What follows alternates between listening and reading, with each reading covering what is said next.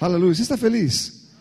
Amém, Amém. Porque é, esse é o lugar onde você está, é a tua casa, né? Onde você vem cultuar com os irmãos, onde você se sente à vontade para louvar ao Senhor juntos, tentando fazer do lugar mais aconchegante possível. Ainda não chegamos é, é, no que podemos chegar, mas estamos caminhando para lá. Amém, meus amados? Aleluia, glória a Deus por isso. Deixa a sua Bíblia já aberta no livro de Primeira Coríntios, capítulo um, versículo dezoito. Primeira Coríntios, capítulo um, versículo dezoito. Aleluia. Sabe, existem algumas coisas é, que impedem pessoas de viverem aquilo que Deus tem para elas, né? Que impedem as pessoas de conseguirem é, trazer para si o que já foi dado a elas gratuitamente. Na verdade, algumas pessoas têm dificuldade de entender o mundo espiritual, embora não é para ser difícil, né? Mas algumas pessoas têm essa dificuldade, e porque têm essa dificuldade, elas simplesmente não recebem ou recebem pouco. Aqui no texto que vamos ler, Primeira Coríntios capítulo um, versículo dezoito, diz assim: certamente a palavra da cruz é loucura para os que se perdem, mas para nós que somos salvos, ela é o poder de Deus. Pois está escrito: destruirei a sabedoria dos sábios e aniquilarei a inteligência dos inteligentes. Onde está o sábio? Onde está o escriba? Onde está o questionador desse mundo? Não é fato que Deus tornou louca a sabedoria deste mundo, visto que na sabedoria de Deus o mundo não o conheceu por sua própria sabedoria. Deus achou por bem salvar os que creem por meio da loucura da pregação, porque os judeus pedem sinais e os gregos buscam sabedoria, mas nós pregamos Cristo crucificado, escândalo para os judeus e loucura para os gentios. Mas para os que foram chamados, tanto judeu como grego, Cristo é o poder de Deus e a sabedoria de Deus. Porque a loucura de Deus é mais sábia do que a sabedoria humana, e a fraqueza de Deus é mais forte do que a força humana. Irmãos, considerem a vocação de vocês. Não foram chamados muitos sábios segundo a carne, nem muitos poderosos, nem muitos nobres de nascimento. Pelo contrário, Deus escolheu as coisas loucas do mundo para envergonhar os sábios, e escolheu as coisas fracas do mundo para envergonhar os fortes. E Deus escolheu as coisas humildes do mundo e as desprezadas e aquelas que não são, para reduzir as que são, a fim de que ninguém se glorie na presença de Deus. Mas vocês são dele, em Cristo Jesus, o qual se tornou para nós, da parte de Deus, sabedoria, justiça, santificação e redenção. Esse texto fala é, de como o evangelho chegou no mundo, e como ele veio, e de que forma ele chegou. Chegou da maneira esperada que as pessoas pensavam. O Messias não veio de uma maneira é, vitoriosa como eles pensavam. Ele veio de uma outra forma. Ele veio trazer a salvação de uma outra maneira, e não só a salvação. Ele veio trazer Deus e o reino de Deus aqui. Quando ele andava aqui, ele era o único que estava no reino. E quando ele falava que o reino de Deus está perto ou está próximo, ele estava se referindo ao tempo em que ele morreria e ressuscitaria. Então as pessoas morreriam, né, junto com ele, e ressuscitariam no reino, não é? Que foram transportados do império das trevas para o reino de Deus. Então, quando ele dizia que o reino está próximo, ele estava se referindo justamente a esse tempo em que a ressurreição dele viria e que as pessoas então passariam das trevas para a luz, para esse reino. E a, estando já nesse reino, as coisas seriam diferentes, as coisas seriam bem diferentes. O reino era, na verdade, o que as pessoas deveriam estar.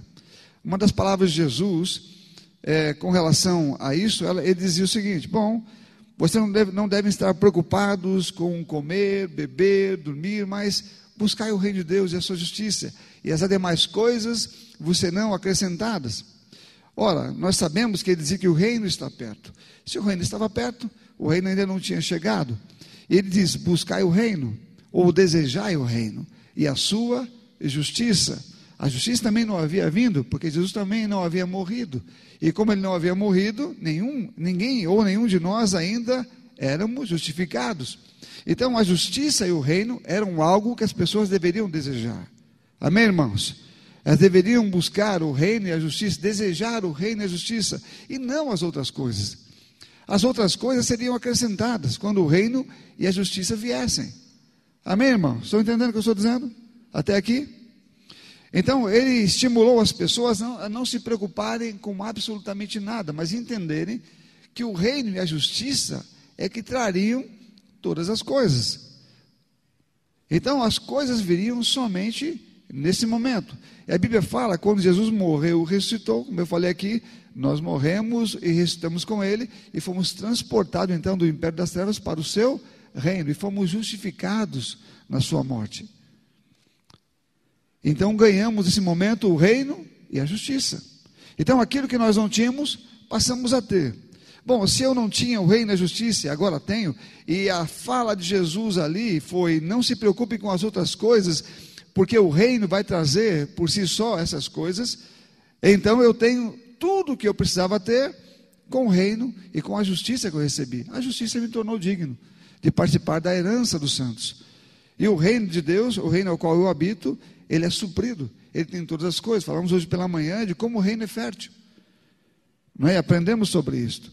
Então, quando o reino veio, e o reino já veio, trouxe com ele todas as coisas.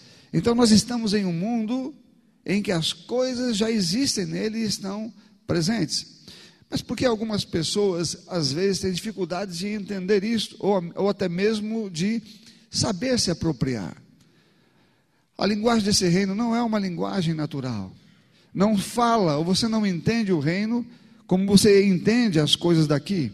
A palavra aqui que o apóstolo diz é que as coisas de Deus, as coisas que Deus fala, para muita gente parece loucura. Ele usou o termo aqui da cruz, que é loucura para os judeus, não é? E para os gentios, é alguma coisa que eles não esperam. Eles, não, ninguém espera um Salvador que morra. Amém? Então, isso não, não funcionava para ninguém, mas quando Paulo fala, ou quando ele usa aqui o termo loucura, e ele fala que Deus confunde a sabedoria dos sábios, Deus confunde os sábios na sua própria sabedoria, porque na sabedoria do mundo, ninguém conheceu Deus na sua sabedoria. São duas sabedorias diferentes, não se comparam, e elas não se conectam. Você não pode conhecer, muito pelo contrário, a sabedoria do mundo, ela te leva mais longe de Deus, ou ela é incompatível, você não consegue entender Deus com a, com a sabedoria humana. E é por isso que a Bíblia fala que parece loucura, porque são linguagens completamente diferentes. E por serem linguagens diferentes, eu preciso entender a linguagem normal, e eu preciso me despir da minha sabedoria humana. O apóstolo Paulo fez menção sobre isso, quando ele disse que ele se esvaziou do seu conhecimento para ganhar a Cristo. Porque se ele tentasse conhecer a Deus na sua própria sabedoria, no seu próprio conhecimento, ele não conseguiria fazê-lo. Então aquele que tinha pouca sabedoria, obviamente não tinha nada, ele ficou, ou ele conseguiu aprender mais fácil talvez, aquilo que Deus tem para dizer, não parecia loucura algumas coisas para ele. Mas quanto mais sábio a pessoa era no mundo, mais difícil é entender coisas espirituais. Então quanto mais a sabedoria era adquirida aqui no mundo, mais longe ou mais distante ficava a pessoa daquilo que Deus estava dizendo. Porque não parece ser lógico, não parece ser algo, algo que é, é, entra ou se encaixe na mente humana. Aquilo que Deus diz é sempre segundo os seus próprios caminhos ou seus próprios pensamentos. Deus não, não desce, ao, algum, alguns pregadores aqui, eu não estou, você sabe o que eu estou dizendo? Alguns pregadores que temos no mundo, no Brasil, em vários lugares do mundo, talvez gostariam de tornar Deus homem, talvez gostariam de fazer Deus pensar como eles, porque quando leem a Bíblia, você não vê um Deus sobrenatural, você vê um Deus natural, você não vê um Deus que cura, você não vê um Deus que faz milagres, e você vê um Deus apenas acompanhando o mundo, você vê um Deus que é, é, é um Deus que compactua com o sofrimento humano. Por exemplo, eles dizem, bom, se alguma coisa está acontecendo aqui, é porque Deus quer, Deus está no controle, aconteceu, Deus sabe por quê. Então eles, eles fazem um Deus compactuar com o sofrimento humano, como se fosse ele o causador. Então eles fazem Deus parecer humano, em vez de eles entrar na mente divina, eles querem fazer Deus entrar na mente deles, ou seja, Deus pensar como eles, e pregam assim.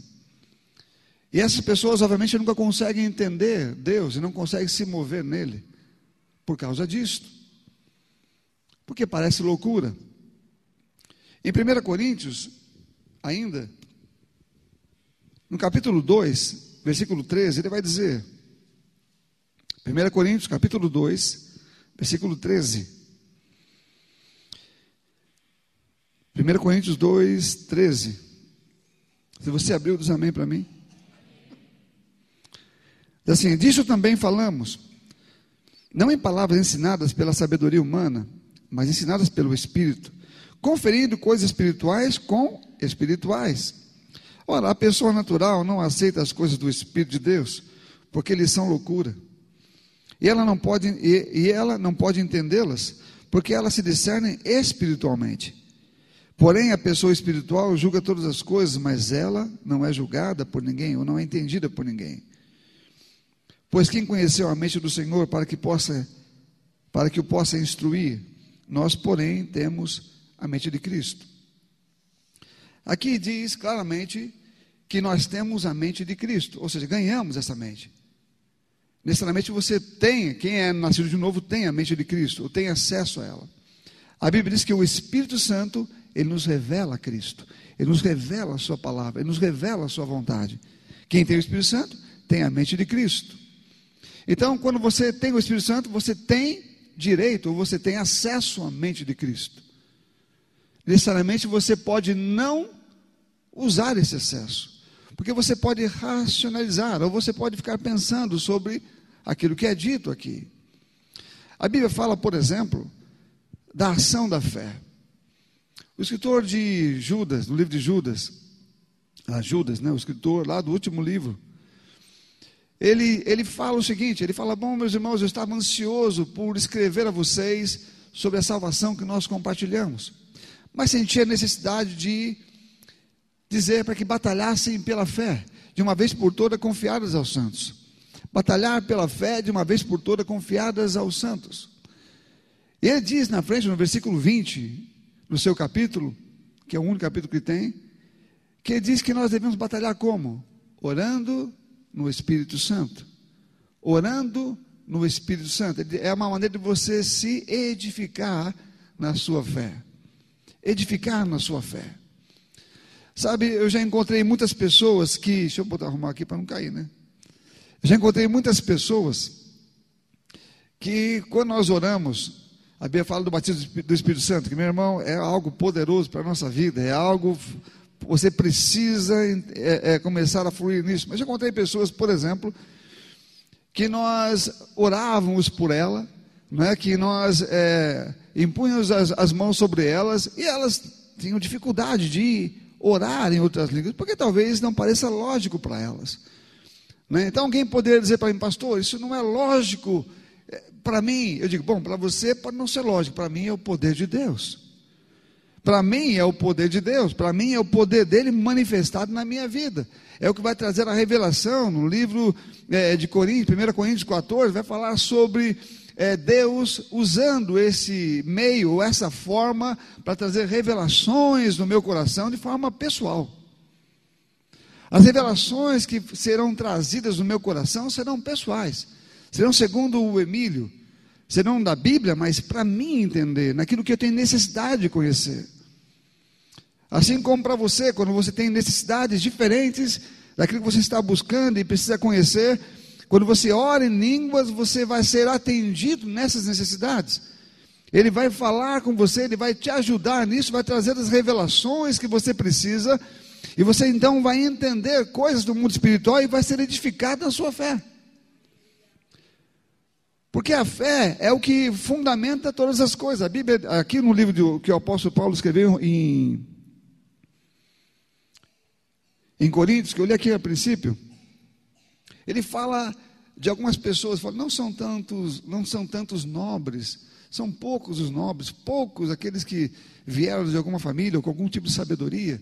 A maioria que estão no nosso meio são pessoas é, que não vêm da nobreza, são pessoas comuns, pessoas às vezes até desprezadas pelo mundo. Essas pessoas, a maioria delas é que vieram.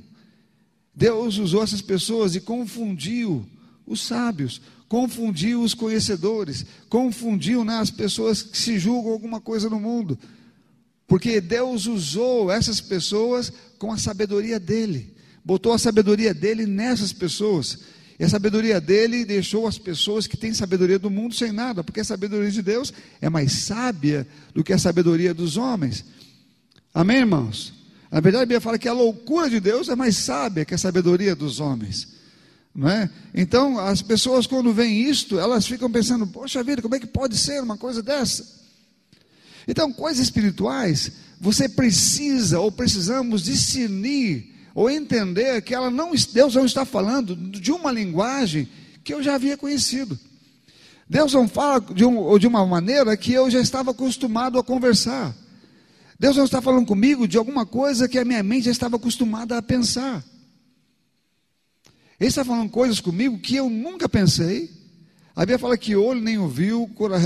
mente nenhuma entendeu, coração nenhum pôde enxergar ou receber aquilo que Deus separou para aqueles que o amam. Deus fez coisas, está fazendo coisas novas, mas as pessoas hoje elas duvidam de algumas coisas. Quando você fala, olha...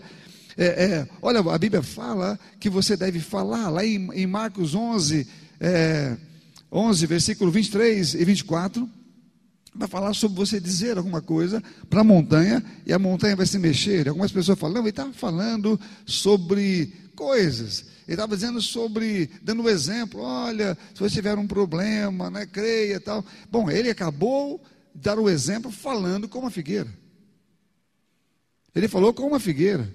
Ele disse figueira para a figueira secar, a figueira estava lá e a figueira secou. Os discípulos viram ele falando e aquilo pareceu estranho para eles, porque ele estava falando como uma planta. Mas no dia seguinte a figueira estava seca.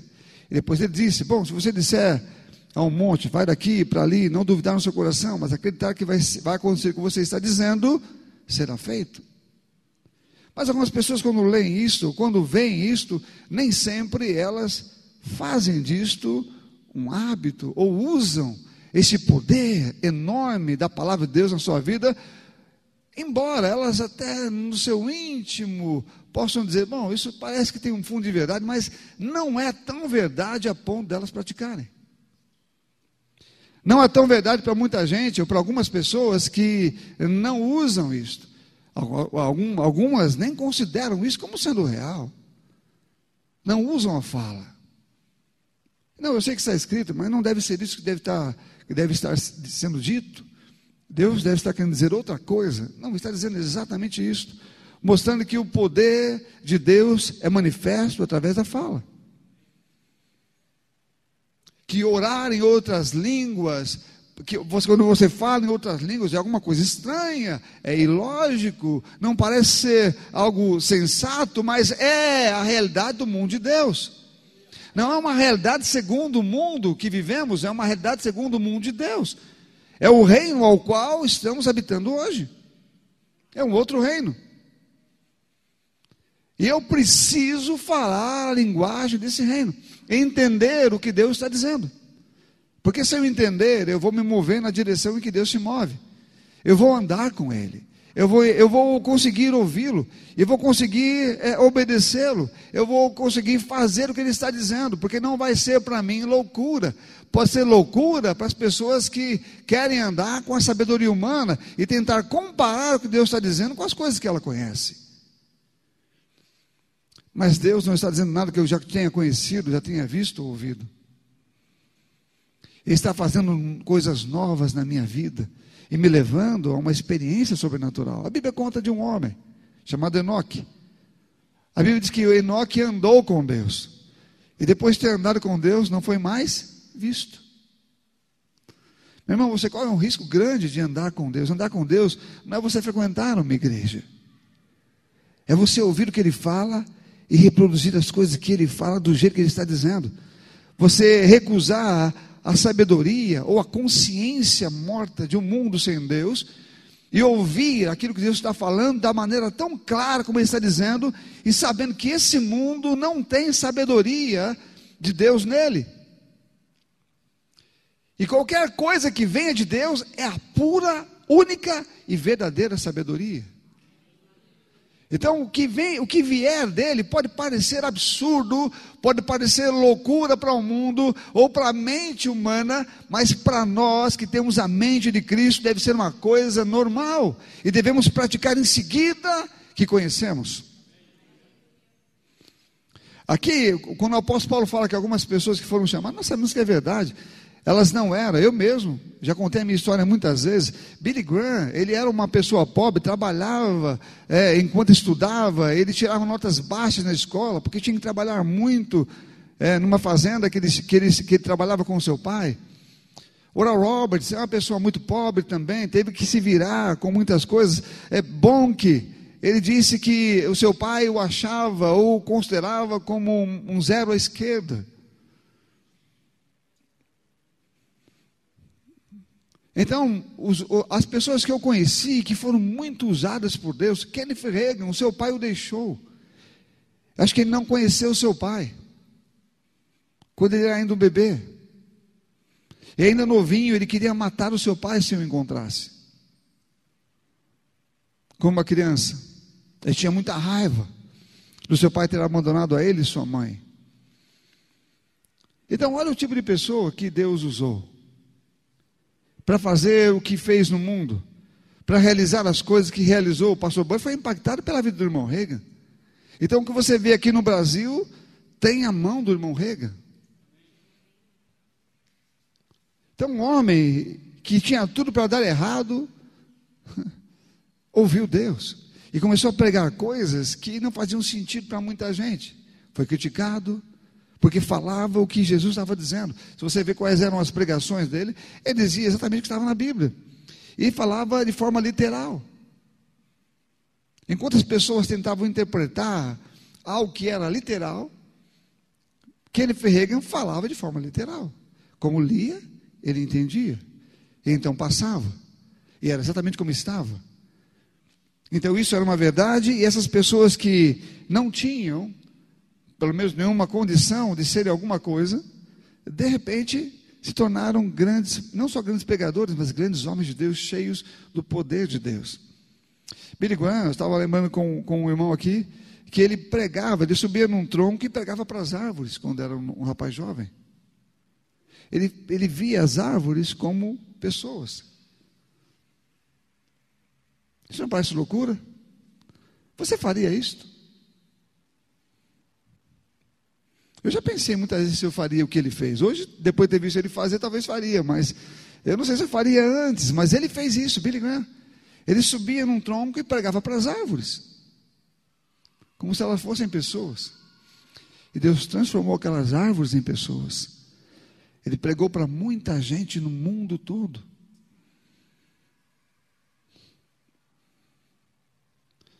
Sabe, meu amado, se você ficar preso na sua mente humana, você não vai conseguir andar com Deus. Mas se você abandonar a sua sabedoria humana e aceitar o que Deus diz, só porque Ele está dizendo, e entrar nessa vida. Eu me lembro de um pastor que eu conheci, pastor, é, o nome dele era João, ele, ele, era, ele era de São Paulo, eram muitos anos isso. Ele foi de uma igreja tradicional, de uma igreja presbiteriana, e ele havia, já estava numa igreja renovada, Lá em, lá em São Paulo, naquela época. Mas era difícil para ele entender essa questão do Espírito Santo, falar em outras línguas. Era uma coisa que ele, ele não conseguia fazer. Então ele via na igreja os pastores orando, as pessoas orando, todo mundo orando, e aquilo para ele não fazia sentido nenhum, porque ele falava uma língua que ele não entendia, e, e ele não, como é que ele poderia falar uma língua que ele não entendia? Como é que Deus poderia é, interpretar isso? Está na Bíblia, que é a maneira como nós vamos fazer, mas aquilo para ele não era uma coisa que ele conseguia conceber. Ele, não, ele queria entender o funcionamento, ele queria entender aquilo para poder começar a fazer. E como não é possível entender, porque uma sabedoria não encaixa na outra, um mundo não encaixa no outro, ele ia ficar a vida toda batendo de frente com aquela, com aquela situação, sem entrar nela, até que um dia ele disse, sabe uma coisa, eu sei que isso é uma loucura, ou pelo menos parece loucura, mas eu quero experimentar, e eu vou entrar nisso agora, e amanhã eu vou ver o que vai dar. E ele falou que ele então começou a falar em línguas naquele dia. Ele falou, nunca mais parei. Nunca mais parei. Sabe, a Bíblia fala que orar em outras línguas não é alguma coisa é, que você pode fazer de vez em quando, não é uma coisa que pode te ajudar em ocasiões especiais. Não, é uma necessidade diária. Você precisa...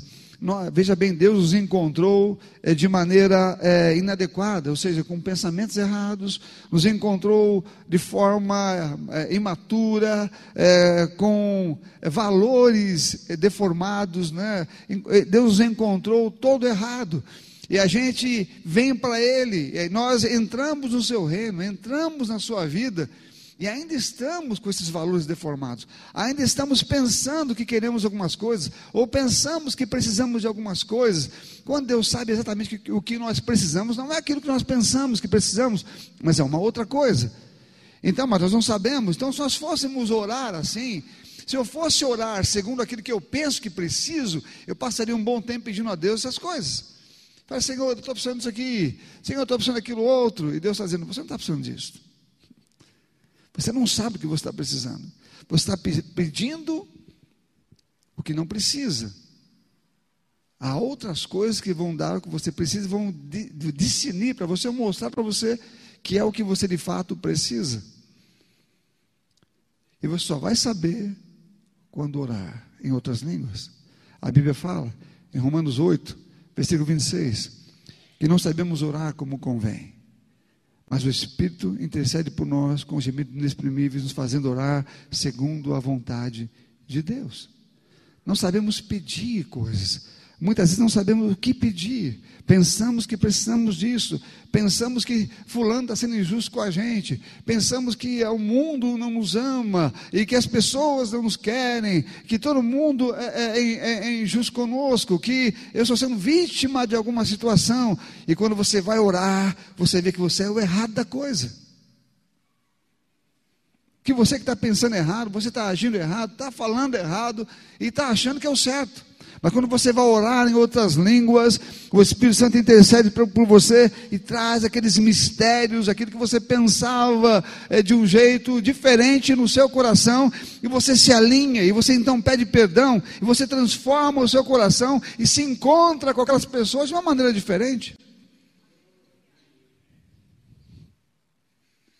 Porque quando nós oramos a Deus, a nossa oração é sempre, Senhor, eu... sou uma pessoa justa, sou uma pessoa boa, eu não, não merecia passar por isso que eu estou passando. Quando você vai orar em outras línguas, parece que um véu é tirado, e a revelação vem, e você, você começa a se ajoelhar e falar assim, me perdoa, me perdoa, eu tenho sido negligente, eu tenho sido mau, eu tenho andado da, da maneira como desejei, eu, nunca, eu não tenho buscado a tua presença como deveria, na verdade eu nem tenho estado com o Senhor no tempo que deveria estar. Mas quando você olha em outras línguas, o Espírito Santo começa a te situar, a mostrar a você o lugar onde você está, para a partir dali começarem a fazer um trabalho juntos, começarem a crescer, a desenvolver alguma coisa. Sabe, nós não desenvolvemos nada sem a ajuda do Espírito Santo, nós não desenvolvemos nada sem a oração em outras línguas, nós não desenvolvemos nada, ficaremos aqui com a mente travada, com a mente natural, sem as revelações do alto. Se a Bíblia fala que a oração do Espírito Santo vai trazer as revelações que eu preciso, e vai me ajudar a orar uma oração perfeita, então sem a ajuda do Espírito Santo, eu não tenho o que preciso, nem consigo orar uma oração perfeita. Eu preciso disto, eu preciso da oração perfeita. Sabe, num mundo como esse, cheio de agitação, você conhece, sabe que o diabo ele tenta é, fazer a sua mente parecer um mar é, bem agitado, né? Aquele, aquele, aquela agitação, a sua mente fica cheia de coisa para pensar, cheia de coisa para resolver, problemas de todos os lados, vem uma informação daqui, vem uma de lá, e a sua cabeça fica tomada de coisas, de agitação, de um barulho que você, é, é, que incomoda você, e você tem que tomar decisões, não sabe o que fazer. Mas quando você vai orar em outras línguas, você sai de lá, você faz como Jesus fez com o mar: aquieta-te e acalma. E você vê que aquela agitação toda era só um barulho do diabo, mas que você estava no controle o tempo todo, mas não sabia. Até que foi orar, até que passou um tempo orando em outras línguas, experimentando as revelações do alto, experimentando as revelações do alto, experimentando as verdades que você desconhecia. Algumas pessoas fazem da oração em outras línguas, parece que um, um adereço pentecostal, né? Um, eu tenho direito a outras línguas, apenas isso, mas não usam. Não fazem de fato o uso real desse benefício. O apóstolo Paulo falou que ora mais, ora em outra língua mais do que todo mundo, orava mais do que todo, todo mundo, ou seja, ele estava falando com um grupo de pessoas em Coríntios, ficava o tempo todo orando em línguas, inclusive na igreja, no momento do culto, no momento de falar com as pessoas, ficava orando em línguas para edificação pessoal, não para profecia. E o apóstolo Paulo falou que orava mais do que essas pessoas, que oravam dentro da igreja, mostrando que há um momento você está orando em outras línguas com muito mais intensidade, mas um momento mais pessoal, na sua casa, ou num culto de oração, né? Mas eles param no culto normal, de pregação, começavam a orar, a oração para edificação pessoal. Então a igreja era atrapalhada por isso, não era edificada. Mas o, o fato aqui é que Paulo diz que orava mais em línguas do que todos eles. Então Paulo orava muito em outras línguas.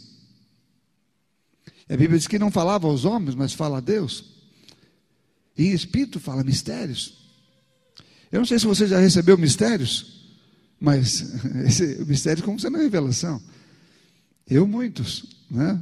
Eu me lembro que tantas vezes, já falei aqui, todas as vezes que eu tinha alguma situação difícil, eu não sabia como resolver, aquilo, aquilo vinha na minha mente, e, e vinha com muita força, e ficava batendo como um martelo, e agora, como é que você vai fazer, né? E a Débora se lembra disto.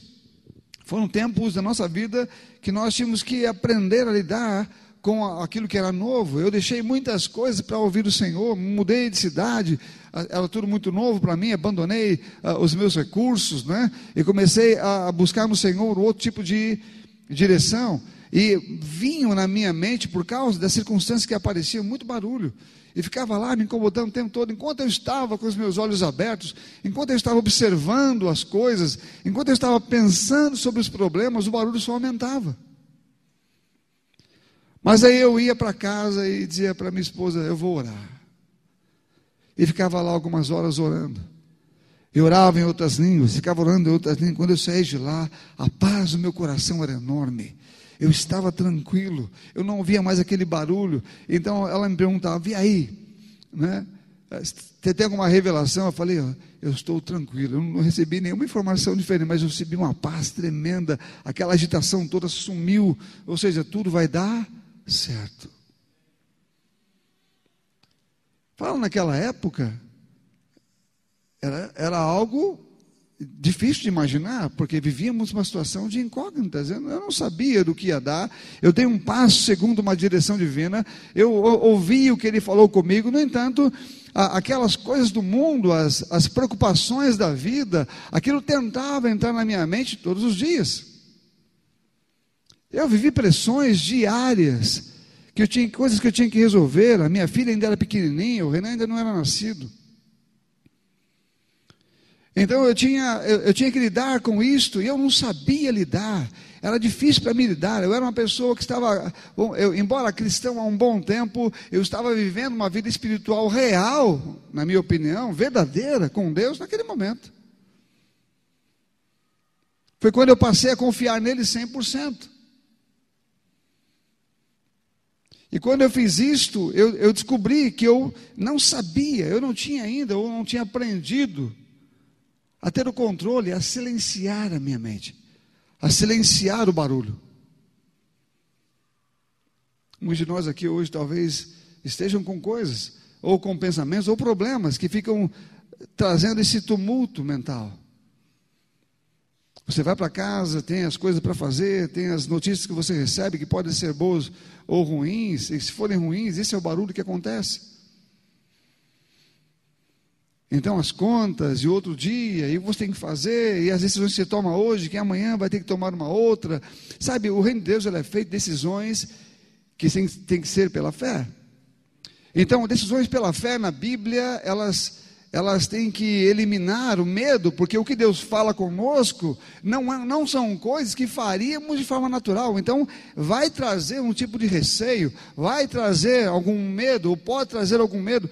Então ou a fé elimina o medo, ou o medo elimina a fé. Então pessoas que têm medo eliminam a fé. Lembra Pedro? Estava andando, teve medo, afundou. E quando Jesus foi curar a filha de Jairo, ele falou, não tenha medo, continue crendo, ou seja, continue com fé. Então, se você tiver medo, você não vai andar pela fé. Então, aquilo que a fé gera, não vai acontecer. Mas se você estiver corajoso pela fé, ou andando pela fé, a fé elimina o medo. A fé não elimina a visão, e nem a notícia ruim que você ouviu hoje. Ela faz com que você não pare de andar na direção correta. Amém, irmãos? A fé faz com que você continue vivendo na intensidade do que você ouviu. Porque Jesus andava na água ainda, ainda turbulenta, ainda com as ondas batendo. Ele andou nessa, nessas ondas. Isso não impediu ele de andar. Chegando ao barco, a Bíblia fala que tudo se acalmou. As mesmas ondas que fizeram Pedro ter medo e afundar, eram as ondas que Jesus estava andando sobre elas. Se ele pode andar em ondas assim, eu também posso andar sem temer as ondas. Amém, queridos? Então, a vida de fé não é uma vida em que você pode andar ou confiar em você mesmo. Você precisa ser edificado nessa vida de fé pelo Espírito, ou pela oração em outras línguas. É o único lugar onde você vai viajar ou ter viagens espirituais reais. Você vai ouvir coisas e viver coisas que você nunca viveu na sua vida. Vai ter experiências milagrosas com Deus que você nunca teve. E para algumas pessoas vai parecer louco. Não que você seja, mas para ela vai parecer. É como a esposa de Bill Winston, que eu já contei aqui algumas vezes. Estou falando de cristão com cristão. A esposa de Bill Winston, Bill Winston, acho que ele estava fazendo rema. Ele não, não disse que era o rema, mas era em Oklahoma, e provavelmente era lá. E a esposa precisava trabalhar, porque ele estava fazendo, e lá é integral a escola. E ela começou a procurar emprego. E ela não achava, não achava, não achava. Falou, vamos fazer o que estamos aprendendo. Vamos fazer um cartãozinho, vamos dizer o que nós queremos, e vamos orar e vamos receber. Está escrito na Bíblia lá em Marcos onze, vinte e três e vinte e quatro, você orou, creio que recebeu, já tem. E vamos receber. Então, depois de ter orado, e eles fizeram um cartãozinho, com aquilo que ela queria, o emprego que ela queria, o salário que ela queria, a distância que ela queria, tudo que ela queria, ela disse... obrigado, Senhor, porque eu tenho esse emprego. Então, isso para ela era uma realidade. Só quando ela encontrou com outros irmãos, outros irmãos, que perguntaram, e a irmã Verônica, você encontrou um emprego? Falou, sim, já tenho meu emprego. Aonde? Falou, não, não se manifestou ainda, mas ele, eu já tenho ele. Ah, é aquela coisa de fé. Ah. Você entende o que eu estou dizendo? Algumas pessoas não só não creem, como debocham de quem crê. Como fazem pouco daqueles que creem. Mas o resultado foi que algum tempo depois, bem pouco tempo depois, alguém liga para ela, uma empresa que ela não mandou nada, não mandou nenhum currículo, porque ela parou de mandar a partir do momento que ela orou e recebeu. Ligou para ela E ela então falou com o seu marido que a empresa queria vê-la. E ela falou, que empresa é? Ela falou, não sei. Foi, quando voltou, ele, ela falou para ele, pega o cartão. Então ele pegou o cartão e ela começou a dizer o que pediu e começou a ticar. A empresa era de tal coisa, ou é trabalhar na, na, no que ela queria, que era no escritório de alguma coisa. E ela botou e ticou ali. O salário não era o valor que ela queria, era um pouco maior. Ticou também. E ela também havia pedido é, um carro. e, e, e, e Bill Wilson fala, às vezes quando você pede alguma coisa, você pensa que está dificultando para Deus. Não vou pedir isso aqui não, porque isso aqui vai dificultar para ele. Ela pediu um carro, ele falou, e o carro? Ela disse, eles mandaram eu passar na agência amanhã e pegar um zero. E ela tinha pedido para que a empresa ficasse a dez minutos da sua casa. A empresa era a dez minutos da sua casa. E ele disse, porque foram dois meses que ela esperou. Ele disse, que empresa é esta? Ela disse, ela se mudou para cá há dois meses. Ela se mudou no dia em que ela orou. Amém, irmãos? Então, Bill Wilson dizia, bom, você não precisa correr atrás das coisas, elas vêm atrás de você, quando você crê, e quando você confessa, e as pessoas que riram dela, ou fizeram um pouco daquilo que ela estava dizendo, segundo a palavra de Deus, viram a colheita dela.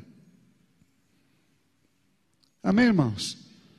Sabe, você precisa entender que a sua colheita está dentro de você, no mundo, ou no reino que você está, no reino de Deus. Ela não está segundo a sabedoria humana, ela não age segundo o conceito humano, você não pode pedir a Deus e apenas ficar esperando, você deve pedir segundo a Bíblia, e deve pegar aquilo, e dizer, é meu. Amém? Em nome de Jesus, é porque a Bíblia fala em, Romano, em, em, em, em Marcos onze, versículo vinte e quatro, você orou, creu que recebeu, já tem. Orou, creu que recebeu, já tem. Pastor, como é que eu faço isso? Vai orar em outras línguas, vai aprender, vai edificar a sua fé antes, trabalhe a sua fé, porque é pela sua fé que você faz isso, é pela sua fé que você se apropria de coisas do reino.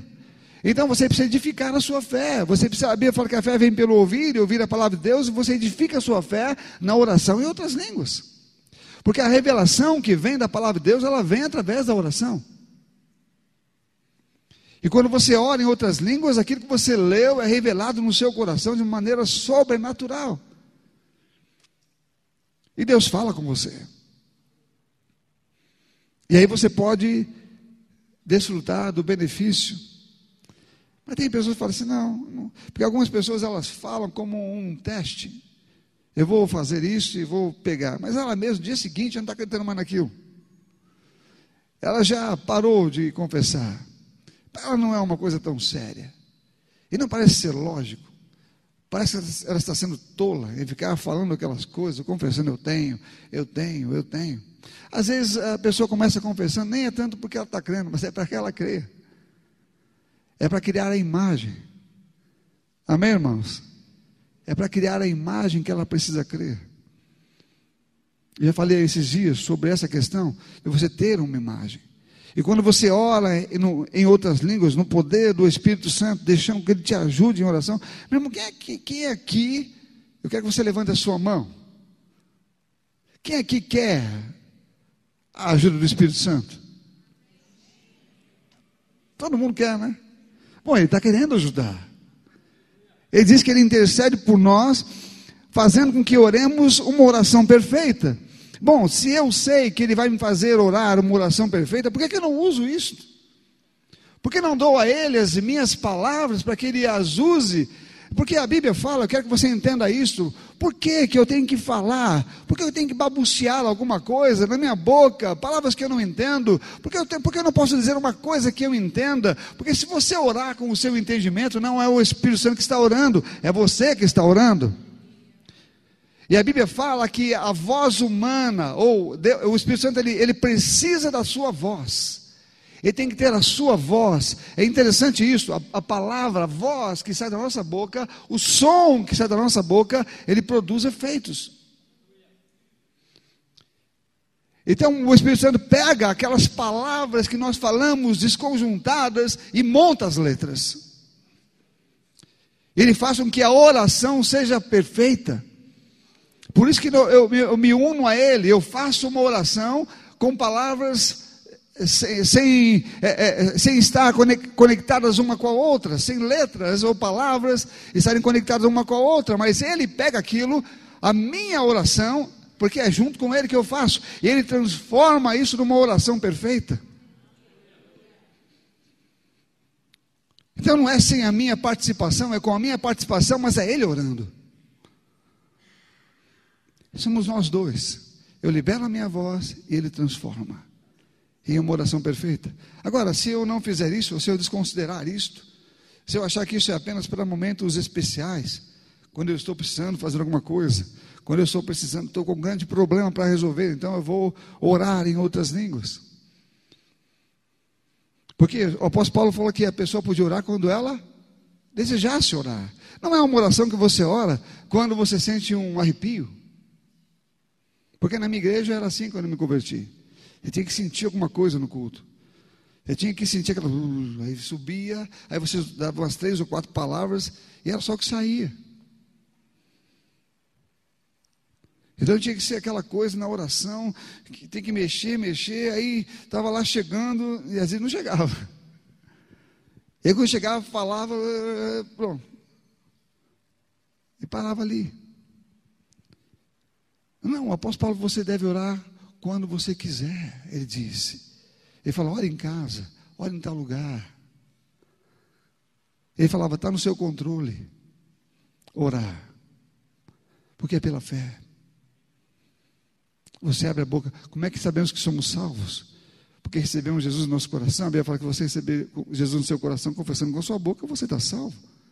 Se você creu nisso, está salvo. Você não viu nenhuma resposta do céu. Ó, está aqui um certificado que desceu lá do céu para a gente, pronto. E você recebeu, olha, seu nome está aqui arrolado. Alguém recebeu essa confirmação? Do céu? Um anjo foi na sua casa e falou, ó, você recebeu Jesus hoje, está aqui o seu certificado. Como é que você sabe que você está salvo? Pela fé.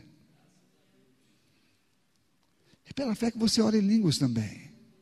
É pela fé que você fala em outras línguas. É pela fé que você abre a sua boca. É pela fé que você começa a agir no mundo espiritual como ninguém agiria. E se alguma pessoa do mundo ouvir você fazendo isso... Bom, o mundo faz, o diabo faz algumas pessoas de idiota, né? Fazem cada coisa aí fora... E quando você faz aquilo que Deus diz, o mundo vai querer fazer parecer que o idiota é você.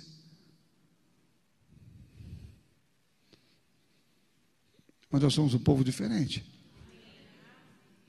Somos um povo verdadeiro. E que e pertencemos a um outro reino, uma outra história, uma outra, na verdade, uma, a única sabedoria real. Que vem do alto e que nos deixa nessa condição perfeita. Da mesma maneira... Também o Espírito nos ajuda em nossa fraqueza, porque não sabemos como orar, ou orar como convém, mas o próprio Espírito intercede por nós com gemidos inexprimíveis, e aquele que sonda os corações sabe qual é a mente do Espírito, porque intercede pelos santos de acordo com a vontade de Deus, orando no Espírito Santo, orando no Espírito Santo. Há um poder manifesto nesta oração. Há um poder manifesto nessa oração que diz respeito a você mesmo, a quem você é, a quem você se tornou. Pedro diz em sua carta que há um poder de Deus manifesto em nossa vida que nos guarda mediante a fé. Um poder que nos guarda mediante a fé. Deus, quando nos, nos transportou em Jesus para o seu reino, ele nos disponibilizou poderes, nos disponibilizou habilidades pro grandes e poderosas em Deus para realizar grandes coisas. No entanto, não é apenas é, é, pelo meu conhecimento que isso vai acontecer. Eu preciso crer, é preciso que você entenda que o processo de crer é um treinamento que você precisa ter diariamente. O processo de crer é um treinamento. A Bíblia fala é, é que você precisa edificar, trabalhar na edificação da fé. Primeiro que a fé não vem de você ter ouvido uma pregação em algum momento. Ela vem de você ler a palavra, diariamente. Lendo a palavra, lendo a palavra. Você pode ser estimulado pela fé numa pregação, mas deve ler a palavra, deve ir lá buscar o que está escrito, deve se edificar cada vez mais ali, para que você possa então começar a viver uma vida de fé. E então deve edificar a sua fé na oração em outra língua. Por que, porque o escritor lá, Judas, disse que ele estava interessado em falar sobre a salvação que nós estávamos compartilhando, sobre tudo que temos, sobre tudo que possuímos, das belezas que temos em Cristo Jesus, do poder que nós temos, dos milagres que podemos fazer, não é? Dos benefícios e, e, e provisão que vai vir sobre nós, porque ele disse que estava interessado em falar sobre a salvação que compartilhamos, mas de repente, ele sentiu pelo Espírito Santo que deveríamos batalhar pela fé, de uma vez por todas, dada, dada aos santos, batalhar pela fé. Bom, meu irmão, se você não batalhar pela sua fé, você não vai tê-la, você não vai conseguir crer, você vai viver gatinhando. Vivemos um mundo onde o que você precisa fazer na sua vida não é alguma coisa tão simples. Por exemplo, amanhã você vai ter que enfrentar situações. A Bíblia fala que o dia mau sempre vem, os problemas sempre aparecem diante da gente, decisões vão aparecendo, e eu tenho que tomar algumas delas, eu tenho que fazer coisas. O que é que eu faço? O que eu faço? Que decisão eu tomo? A Bíblia nos ensina que eu preciso tomar a decisão certa. A decisão errada vai me trazer um problema que pode ser ou não revertido. Você pode tomar uma decisão que pode ser ou não revertida. Pode não ser rever... Você pode não poder reverter. Então, antes de tomar uma decisão como esta, eu vou orar, ou vou edificar a minha fé. Eu me lembro muitas vezes, uma das coisas que eu fiz, logo que eu vim para Campinas, eu era uma pessoa que eu tinha condições financeiras razoáveis, não era uma pessoa rica, mas tinha lá minhas coisas, nunca, tinha, nunca tive dívida, era um bom, era um bom profissional. E eu comecei a gastar dinheiro do banco, achando que Deus ia me dar o dinheiro de volta. Porque eu precisava de dinheiro, eu estava ouvindo ele, ele mandou ir de um lugar para outro, eu fui, eu não tinha dinheiro, falei, bom, eu vou pegar dinheiro do banco, o banco me empresta, não precisa sair de casa, só no computador, eu boto para a conta. E eu fiz isso. E o dinheiro não veio. No dia de pagar, não estava lá. Eu fiquei com uma dívida que eu não tinha.